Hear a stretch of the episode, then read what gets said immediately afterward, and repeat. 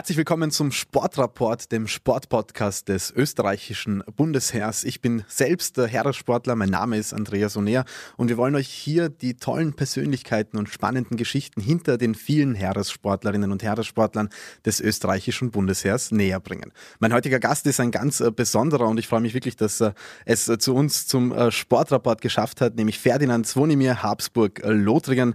Lieber Ferdinand, herzlich willkommen beim Sportrapport. Vielen, vielen Dank. Wir haben uns ja kennengelernt, weil du deine äh, Grundausbildung äh, zum Teil auch beim Heeressportzentrum äh, dieses Jahr gemacht hast. Wir haben noch vor der Pandemie, noch vor dem ganzen Chaos viele Stunden gemeinsam beim Training oder auch beim Mittag, Abendessen und Frühstückstisch verbracht und du hast mir viele spannende Geschichten erzählt. Wir werden heute ein bisschen in diese Geschichten hineinschleifen, aber du bist Motorsportler, das heißt Rennfahrer und nachdem du deinen Grundwehrdienst absolviert hast, ist bei dir ja großartig weitergegangen. Man könnte fast schon sagen, dass äh, der Grundwehrdienst war eine Initialzündung für deine Karriere. Du bist jetzt in der DTM und fährst dort für Audi. Äh, wie waren die letzten äh, Monate für dich als Rennsportler?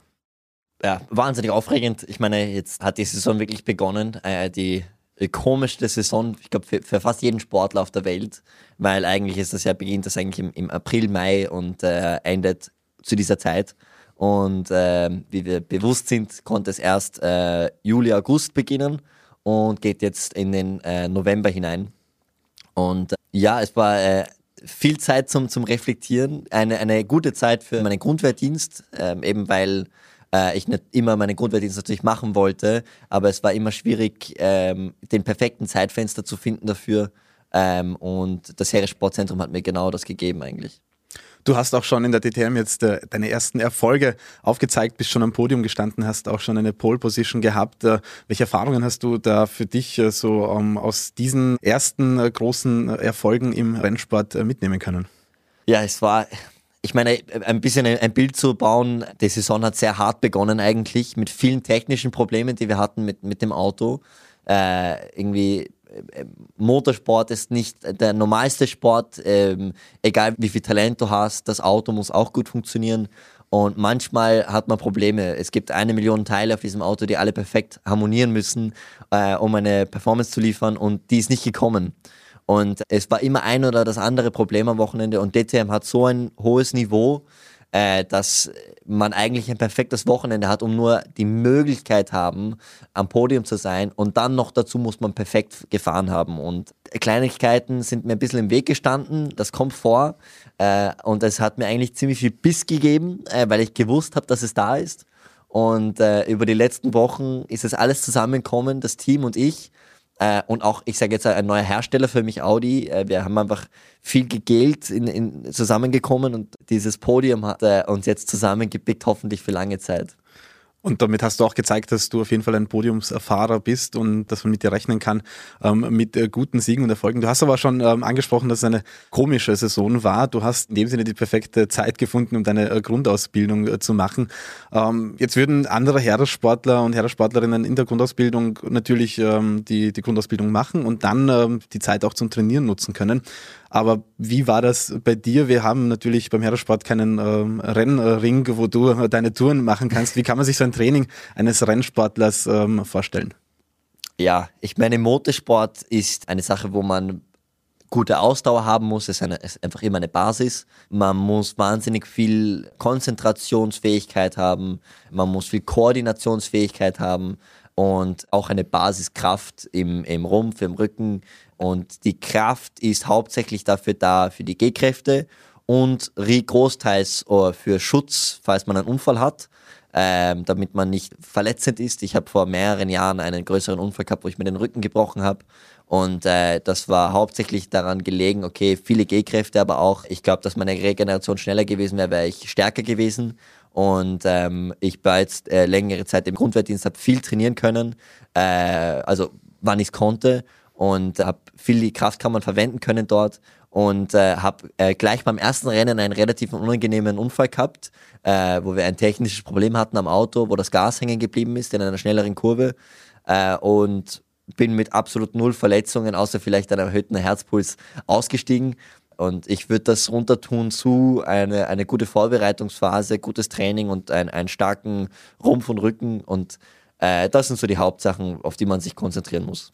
Du warst ja schon seit letztem Jahr in der DTM, also ähm, in der deutschen Tourenwagenmeisterschaft für Aston Martin. Warst dort äh, letzte Platzierte, also auf Platz 18 hast du die Saison abgeschlossen. Dann machst du einen Grundwehrdienst und jetzt geht's gleich los und äh, du gewinnst äh, auch äh, schon äh, Podiumsplätze. War das vielleicht auch so ein bisschen ein, ein Lehrjahr für dich äh, letztes Jahr? Ach, ja, riesig. Ich meine, auch äh, Aston Martin hat leider nicht das beste Produkt gehabt und äh, wir waren die letzten vier Fahrer in, in der Meisterschaft, ich der unerfahrenste hinten dran. Ein, ein unangenehmes Jahr für jeden Sportler, wenn man das erleben muss. Aber ich würde sagen, dass mein Glaube stark geblieben ist, weil ich zu Ende der Saison meine Teamkollegen immer geschlagen habe. Ich habe dann auf eine bessere Saison heuer gehofft. Das ist natürlich komplett in die Luft gejagt worden durch Corona und so weiter, aber ich würde sagen, dass das Bundesheer mir genug Hoffnung gegeben hat, dass äh, was auch immer kommt, äh, wird was Gutes sein. Du hast auch schon vorher die 24-Stunden-Rennen angesprochen. Wo ist jetzt der Unterschied zwischen einem äh, normalen Rennen und einem 24-Stunden-Rennen, außer natürlich äh, die Dauer, aber von der Art und Weise, wie du als Rennfahrer dieses Rennen absolvieren musst? Äh, musst du dich anders vorbereiten? Musst du da anders hineingehen? Ich meine, das war jetzt ein, ein, ein Last-Minute-Call-Up eigentlich. Das war jetzt nicht geplant, das Rennen zu fahren. Das war am Dienstag vor dem Rennen habe ich den Anruf bekommen, in einem Auto zu fahren, das ich noch nie gefahren bin und äh, in einem der härtesten und, und größten 24-Stunden-Rennen auf der Welt zu fahren. Das ist eine Sache, auf die man sich eigentlich normalerweise gut vorbereiten will, mehrere Wochen lang. Deshalb dieses Luxus habe ich nicht bekommen. Ich ich habe den Anruf bekommen in meiner Regenerationszeit eigentlich nach zwei DTM-Rennen hintereinander äh, und äh, war eigentlich in meinem Zuhause. Dann habe ich den Anruf bekommen, pack deine Sachen und fahr sofort nach Spa rauf. Ich habe natürlich äh, nicht Nein gesagt und bin hochgefahren und bin eingestiegen mit sehr wenig Vorbereitung, aber äh, mit einem guten Gefühl eigentlich. Ich bin erst ein 24-Stunden-Rennen davor gefahren und habe momentan sehr viel Selbstvertrauen gehabt durch meinen erfolgreichen äh, DTM-Rennen.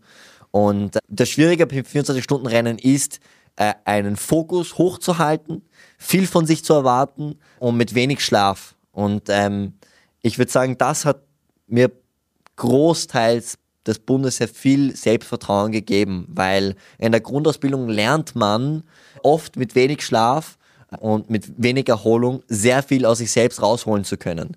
Und es zeigt dir ein, eine große Lesson als Sportler, mich mehr zu pushen, als wie ich es jemals davor tun konnte oder machen wollte, sagen wir es mal eher so.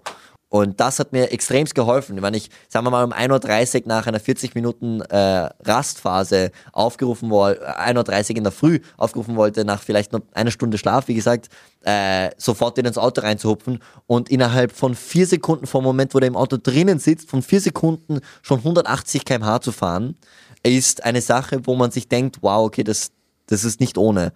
Aber ich bin eingestiegen, habe gewusst, eine Stunde Schlaf reicht jetzt einmal und in zwei Stunden steige ich eh wieder aus und äh, kann dann wieder mich ein bisschen rasten. Ich weiß, das ist eine lange Antwort, aber eine, eine recht komplizierte Antwort, weil eben viel ich beim Bundesheer mitnehmen konnte, mit wenig Energie oder sowas viel zu erzeugen zu können. Und das hat mir dann die Fähigkeit gegeben, keine Crash zu haben, extremst konstant zu sein und bis zum Ende des Rennens meistens schneller als wie die anderen Werksfahrer, die schon seit mehreren Wochen sich auf dieses Rennen vorbereiten. In den schwierigsten Umständen, in der Nacht, in der Dunkelheit, im Regen, also dafür bin ich sehr dankbar eigentlich. Also wir froh, dass, dass wir dich dementsprechend so gut äh, vorbereiten konnten. Du hast auch deinen Helm mitgebracht und einen Rennanzug ähm, für die, die uns äh, nur hören und nicht sehen. Ähm, der Helm ist äh, faszinierend. Ich habe ihn vorhin in der Hand gehabt. Der ist irrsinnig leicht, aber wirkt einfach sehr stabil. Und was man äh, sieht, ähm, obwohl du nicht mehr beim Bundesheer bist, hast du trotzdem noch ganz frontal ähm, das Hoheitsabzeichen äh, drauf. Warum genau? Ja, ich meine, eigentlich hätte ich ja meine Saison beginnen sollen, während ich noch beim Heeressportzentrum bin. Ähm, also das Design hat sich eigentlich so ziemlich gut gepasst. Und ich habe irgendwie das Gefühl gehabt, dass das Bundesheer mir sehr viel mitgegeben hat für die Saison. Und in vielen Wegen für vielen Sportler ist das Bundesheer wie ein Sponsor eigentlich. Sie geben dir die Möglichkeiten, ähm, deinen Sport auszuführen. Und äh, das ist in meinem Fall jetzt nicht der Fall gewesen. Ich wäre trotzdem noch DTM gefahren. Aber ich weiß nicht, ob ich die gleichen Resultate bekommen hätte, wenn ich nicht die ganzen Sachen mitgenommen hätte, die ich dort bekommen habe. Und deswegen äh, trage ich es weiter aus, aus Dankbarkeit. Das ist natürlich äh, eine tolle Sache für das Bundesheer, natürlich auch äh, äh, für dich, aber man sieht diese Dankbarkeit, die du da zeigst. Ähm, es ist ja auch so, dass deine Familiengeschichte sehr, sehr eng äh, mit, äh, der österreichischen Geschichte verwoben ist. Das hat ja mich immer so fasziniert, wenn wir äh, Gespräche gehabt haben, aber auch deine unmittelbare Familiengeschichte mit dem Bundesheer. Dein Vater ähm, war nämlich als Milizoffizier Pilot beim Bundesheer und da hast du wahrscheinlich viel mitbekommen, welche ähm, Wichtigkeit auch das Bundesheer hat. Aber ihr seid auch gemeinsam in einem Pilatus Pilatus äh, PC7 in Zeltweg geflogen. Wie war diese Erfahrung, gemeinsam mit deinem Vater diesen Flug zu machen? Ja, es war wahnsinnig cool. Ich, ich war noch nie an seiner alten Station, seine, seine alte, ähm, dort, wo er halt viel, viel Zeit verbracht hat und gelebt hat auch teilweise. Ich habe immer viele Geschichten gehört, weil das einfach seine große Passion war. Ich meine, er, er hat es absolut geliebt, dort zu leben und zu arbeiten, auch nach seiner Militärzeit dort mit ihm zu sein, um, um und diese Geschichten mitzuerleben, so wie er sie erzählt hat und sein Gesicht aufscheinen zu sehen, ist wahnsinnig cool gewesen und prinzipiell aus der Ebene, dass es einfach wahnsinnig wahnsinnig aufregend ist, dort zu sitzen, äh, während äh, drei oder vier, waren es zu viert, glaube ich, äh, Piloten äh, entlangfliegen auf Geschwindigkeiten unglaublich und äh, die Flügel sich wirklich eigentlich berühren, während sie Kurven fahren, ist für mich eine Sache, wo ich für ich sehr viel Respekt habe und äh, auch einfach ein Erlebnis, das ich nie vergessen werde, äh, dass ich noch dazu mit meinem Vater teilen durfte. Das war eine Sache, die, die, die wirklich sehr wenig Menschen mitleben durfte und äh, ich bin sehr dankbar, dass ich das, äh, dass ich einer dieser Menschen sein durfte. Und du hast jetzt auch schon die Geschwindigkeit angesprochen. Es gibt wenige Dinge, die schneller sind als eure Rennautos. Flugzeuge äh, sind es auf jeden Fall. Ist das auch etwas, was du dir vielleicht überlegst, später auch einmal nicht nur Autopilot äh, zu sein, sondern äh, Flugzeugpilot? Ist das eine Überlegung? Ich habe auf zwei verschiedenen Ebenen mir überlegt. Ich, ich, ich, ich wollte schon immer eigentlich mir meinen äh, Privatflugschein machen ähm, das ist dann nicht der Fall geworden, weil ich dann immer eigentlich meinen Fokus aufs Rennfahren gelegt habe. Da war absolut eine Zeit nach dem Bundesheer, wo ich äh, nicht gewusst habe, ob Motorsport sich so weiter bewegt heuer, wie wir es geplant hatten. Wir haben noch keine Rennen fest gehabt, wir haben äh, nichts äh, fest gehabt und das war eine, eine, eine sehr unangenehme Zeit für mich, weil seitdem ich elf bin, weiß ich, wann das nächste Rennen ist egal ob es das letzte Rennen in dieser Saison war, habe ich gewusst, wann das erste nächstes Jahr ist. Und ich habe ein Ziel gehabt. Und während dem Bundesheer habe ich jetzt auch nicht gewusst, wann das passiert, aber ich habe zumindest das Bundesheer gehabt, wo ich einen Purpose hatte, auf Englisch gesagt, wo ich aushelfen konnte in, in der Nachtschicht im Lagerhaus oder in irgendeine andere Kapazität äh, oder mit meinen Kameraden zumindest zusammen sein und mit denen zu hackeln und zu arbeiten und zu, zu trainieren. Äh, und wie das alles zu Ende gekommen ist, äh, und ich ausgerückt bin ähm, und ich immer noch nicht gewusst habe, wann das erste Rennen stattfindet, war da ein bisschen eine Zeit, wo ich ein bisschen leer war, würde ich sagen. Und habe mir absolut überlegt, ob ich nicht eine, eine Offiziersausbildung beginne und äh, habe sogar auch herausgesucht, wo ich das machen würde. Eines war bei den, bei den Jägern und das andere war in, in Zeltweg und, und sogar vielleicht Pilot zu werden, weil das einfach so ein, ein wahnsinnig cooler Job ist. Natürlich würde ich auch sagen, dass ich hoffentlich auch äh, tauglich dafür bin als, als Sportler, äh, weil das nicht eine super leichte Sache ist zu machen, tauglich als äh, äh, Pilot zu sein. Aber ähm, also es waren viele verschiedene Faktoren, aber es war absolut in, in meinem Kopf darüber nachdenken. Natürlich dann hat die Saison begonnen und es hat alles geändert, aber es ist noch immer im Hinterkopf. Das heißt, die Überlegung war da, sie wird vielleicht irgendwann einmal auch dann äh, akut äh, werden. Die G-Kräfte beim Fliegen solltest du auf jeden Fall aushalten. Du hast jetzt auch die Nachtschicht angesprochen, wie dann die ganze Corona-Krise ausgebrochen ist äh, und das Bundesheer zur Stelle sein äh, musste und äh, im Lager, ähm, äh, also in den Rewe-Lagern ausgeholfen hat. Du hast da ähm, eben in der Nachtschicht mitgeholfen von 10 Uhr nachts bis 6 Uhr in der Früh. Das ist Auch die Zeit. 24 äh, Stunden Vorbereitung. Ja, stimmt.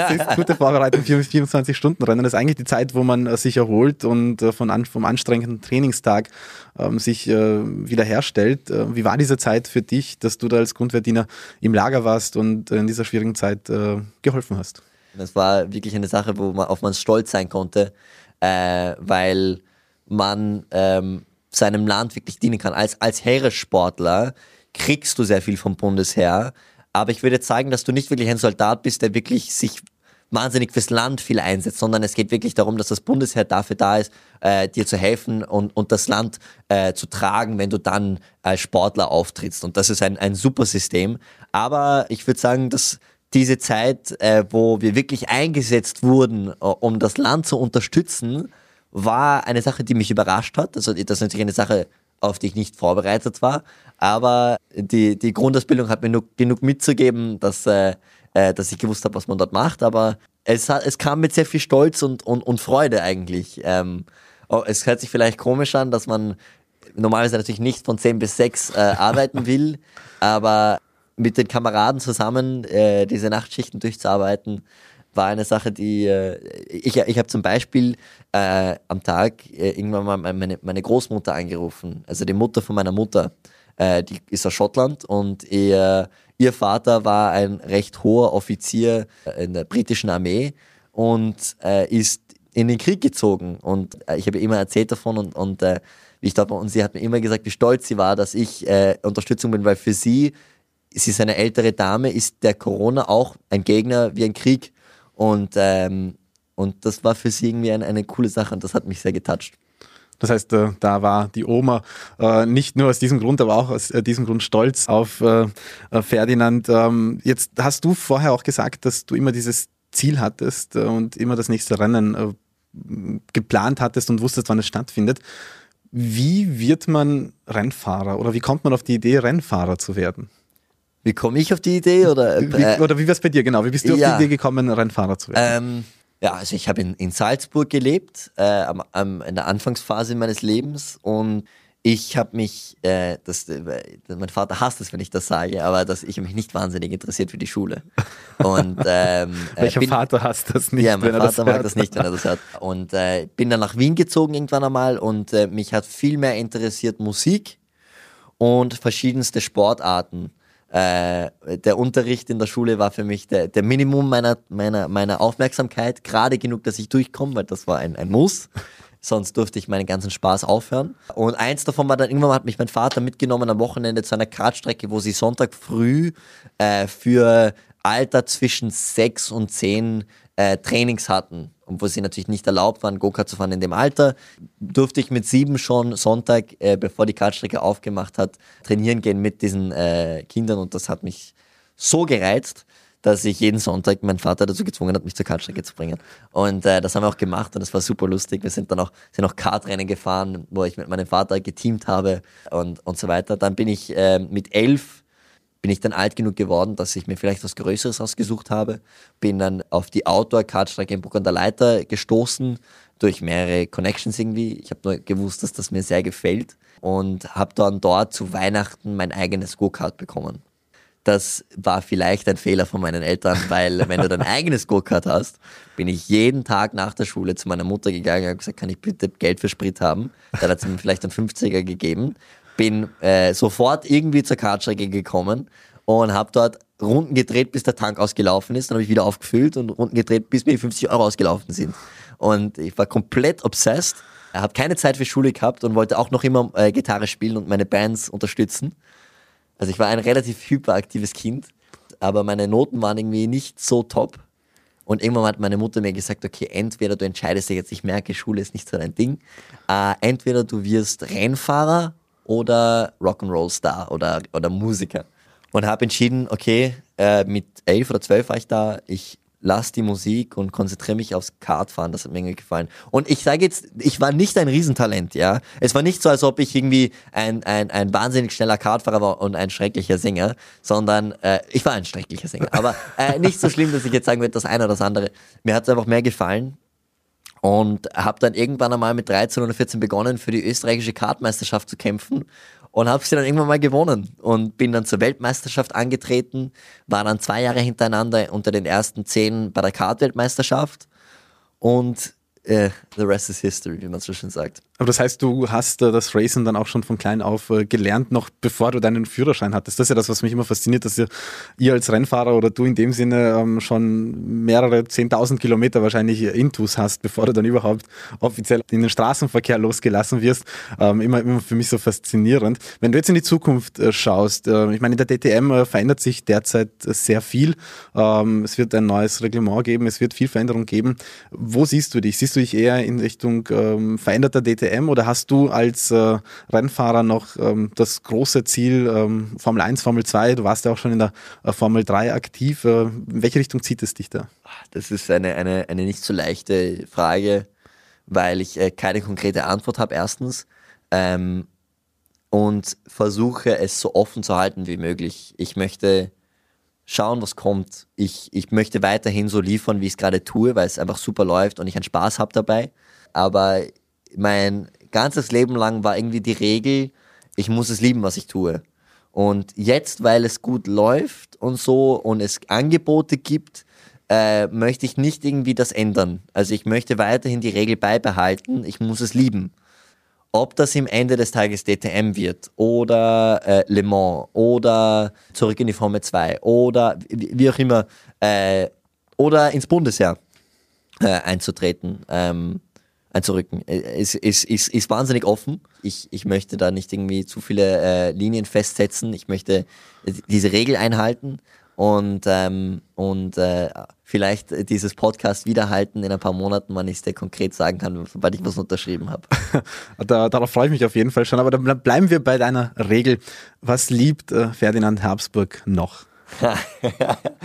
äh, viele Sachen. Ähm, äh, vielleicht magst du eine konkrete Frage stellen. Ja, also wenn man, wenn man sich vorstellt, der Rennsport ist ja sehr vereinnahmend, auch zeitlich, auch energetisch. Äh, du hast vorher die Musik angesprochen, ja, das Gitarrespielen ja. und das Singen ja. hast du dann wahrscheinlich irgendwann äh, sein lassen. Aber gibt es etwas, wo du sagst, das ist mir so eine Passion, das mache ich so irrsinnig gern, als Ausgleich, als äh, Balance, als Regeneration? Gibt es Dinge aus deinem Leben, wo du sagst, das ist es, was ich neben dem Rennsport noch liebe. Ja, ich meine, ich, ich würde sagen, mein Leben äh, basiert sich auf drei äh, Pillars, wie ich es auf Englisch sage. Äh, das ist meine Karriere als Rennfahrer, äh, das ist meine Familie und der andere ist mein Glaube eigentlich. Und äh, ich würde sagen, wie balanciert ich die Zeit verbreite, kommt dann auf die Z Zeit des Jahres, würde ich sagen. Familie inkludiere ich auch Freunde und Beziehungen äh, außerhalb der Familie äh, weil ich einfach es wichtig finde, meine Energie von Menschen zu bekommen, die ich, die ich liebe und die mich lieben. Das ist irgendwie wichtig als Mensch und das habe ich relativ schnell lernen müssen, weil Motorsport nicht ohne ist und äh, man mit viel Druck eigentlich schon mit einem jungen Alter umgehen muss. Und da bringt es sehr viel, wenn man jemanden hat, der zu Hause ist, der mit der dann äh, ein paar Stunden vielleicht FIFA spielt oder irgendwas Blödes. Ja, ich, ich, äh, in der Offseason verbringe ich dann mehr und mehr Zeit auch mit dem Glauben wieder weil es äh, doof ist, wenn man nicht äh, immer ähm, am Sonntag dann in die Messe gehen kann, weil man Rennen hat. Oder um, um, um ein bisschen aufzuholen, würde ich mal sagen. Und äh, mehr Zeit mit der Familie zur Weihnachtszeit und so weiter vor allem Familie ist ja, ähm, weil du es jetzt auch angesprochen hast, aber auch weiß ich auch aus unseren Gesprächen sehr, sehr wichtig. Ähm, bist natürlich äh, auch in einer exponierten Position, wo ähm, deine Familie auch sehr viel Beachtung findet. Wie gehst du damit um, ähm, auch als äh, Kaiser-Urenkel ähm, immer wieder genannt zu werden und ins Spiel gebracht äh, zu werden? Ist das etwas, wo du damit umgehen kannst oder was du eigentlich gar nicht möchtest? Du möchtest, dass man sich eigentlich voll auf, auf, auf dich als Person oder auf dich als Rennsportler oder ähm, auf das, was du sonst noch mitbringst, konzentrierst. Wie, wie siehst du das? Wenn mich jemand äh, äh, beurteilt darüber, dass sie denken, dass ich der Kaiser sein Urenkel bin, dann finde ich das nicht ganz fair. Prinzipiell Beurteilungen, bevor du mit jemandem einmal ein Gespräch haltest, hattest, äh, bin ich dagegen. Aber das ist wirklich fast nie der Fall. Ähm, ich finde, äh, dass wenn jemand mich, sagen wir mal, äh, Kronprinz nennt oder, oder Kaiserurenkel oder sowas und das mit einem Herzen, merke ich immer, dass sie das äh, aus Respekt meiner Ge Familiengeschichte gegenüber machen oder gegenüber meinem Großvater oder meinem Urgroßvater. Und dafür bin ich wahnsinnig dankbar, weil ich äh, finde das wunderschön, wenn ich Menschen kennenlerne, die durch mich ihren Respekt durch meine, Vorfahren, meine, meine, meine Vorfahren äh, aufhalten. Und äh, das, das finde ich wunderschön und bin wahnsinnig dankbar dafür, den Namen tragen zu dürfen, äh, vor den Menschen so viel Respekt haben, weil ich habe es nicht gemacht, ich habe nicht gelebt und äh, ich, ich, du verstehst, was ich, ich verstehe, meine. Was du meinst. Ich, ich bin nur der, der hereingeboren wurde und den Namen trägt und versuche es so gut wie möglich. Ich weiß nicht, ob, da, ob, ich das gut mache, wenn ich sage, dass ich nicht in der Schule viel aufgepasst habe.